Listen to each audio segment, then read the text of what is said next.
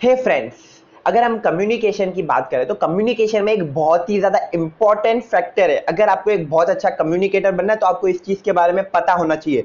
और ये चीज़ क्या है? This thing is called listening आपको सुनना आना चाहिए। लेकिन सुनने का मतलब क्या है? बस हाँ, सामने वाला बोल रहा है सुनो हम्म हम्म हम्म।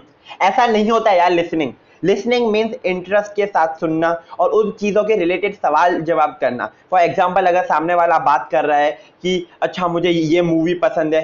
आपको इंटरेस्ट के साथ सुनना। अच्छा तुम्हें ये मूवी पसंद है? तुम्हें ये मूवी क्यों पसंद है? इसमें ऐसा क्या है?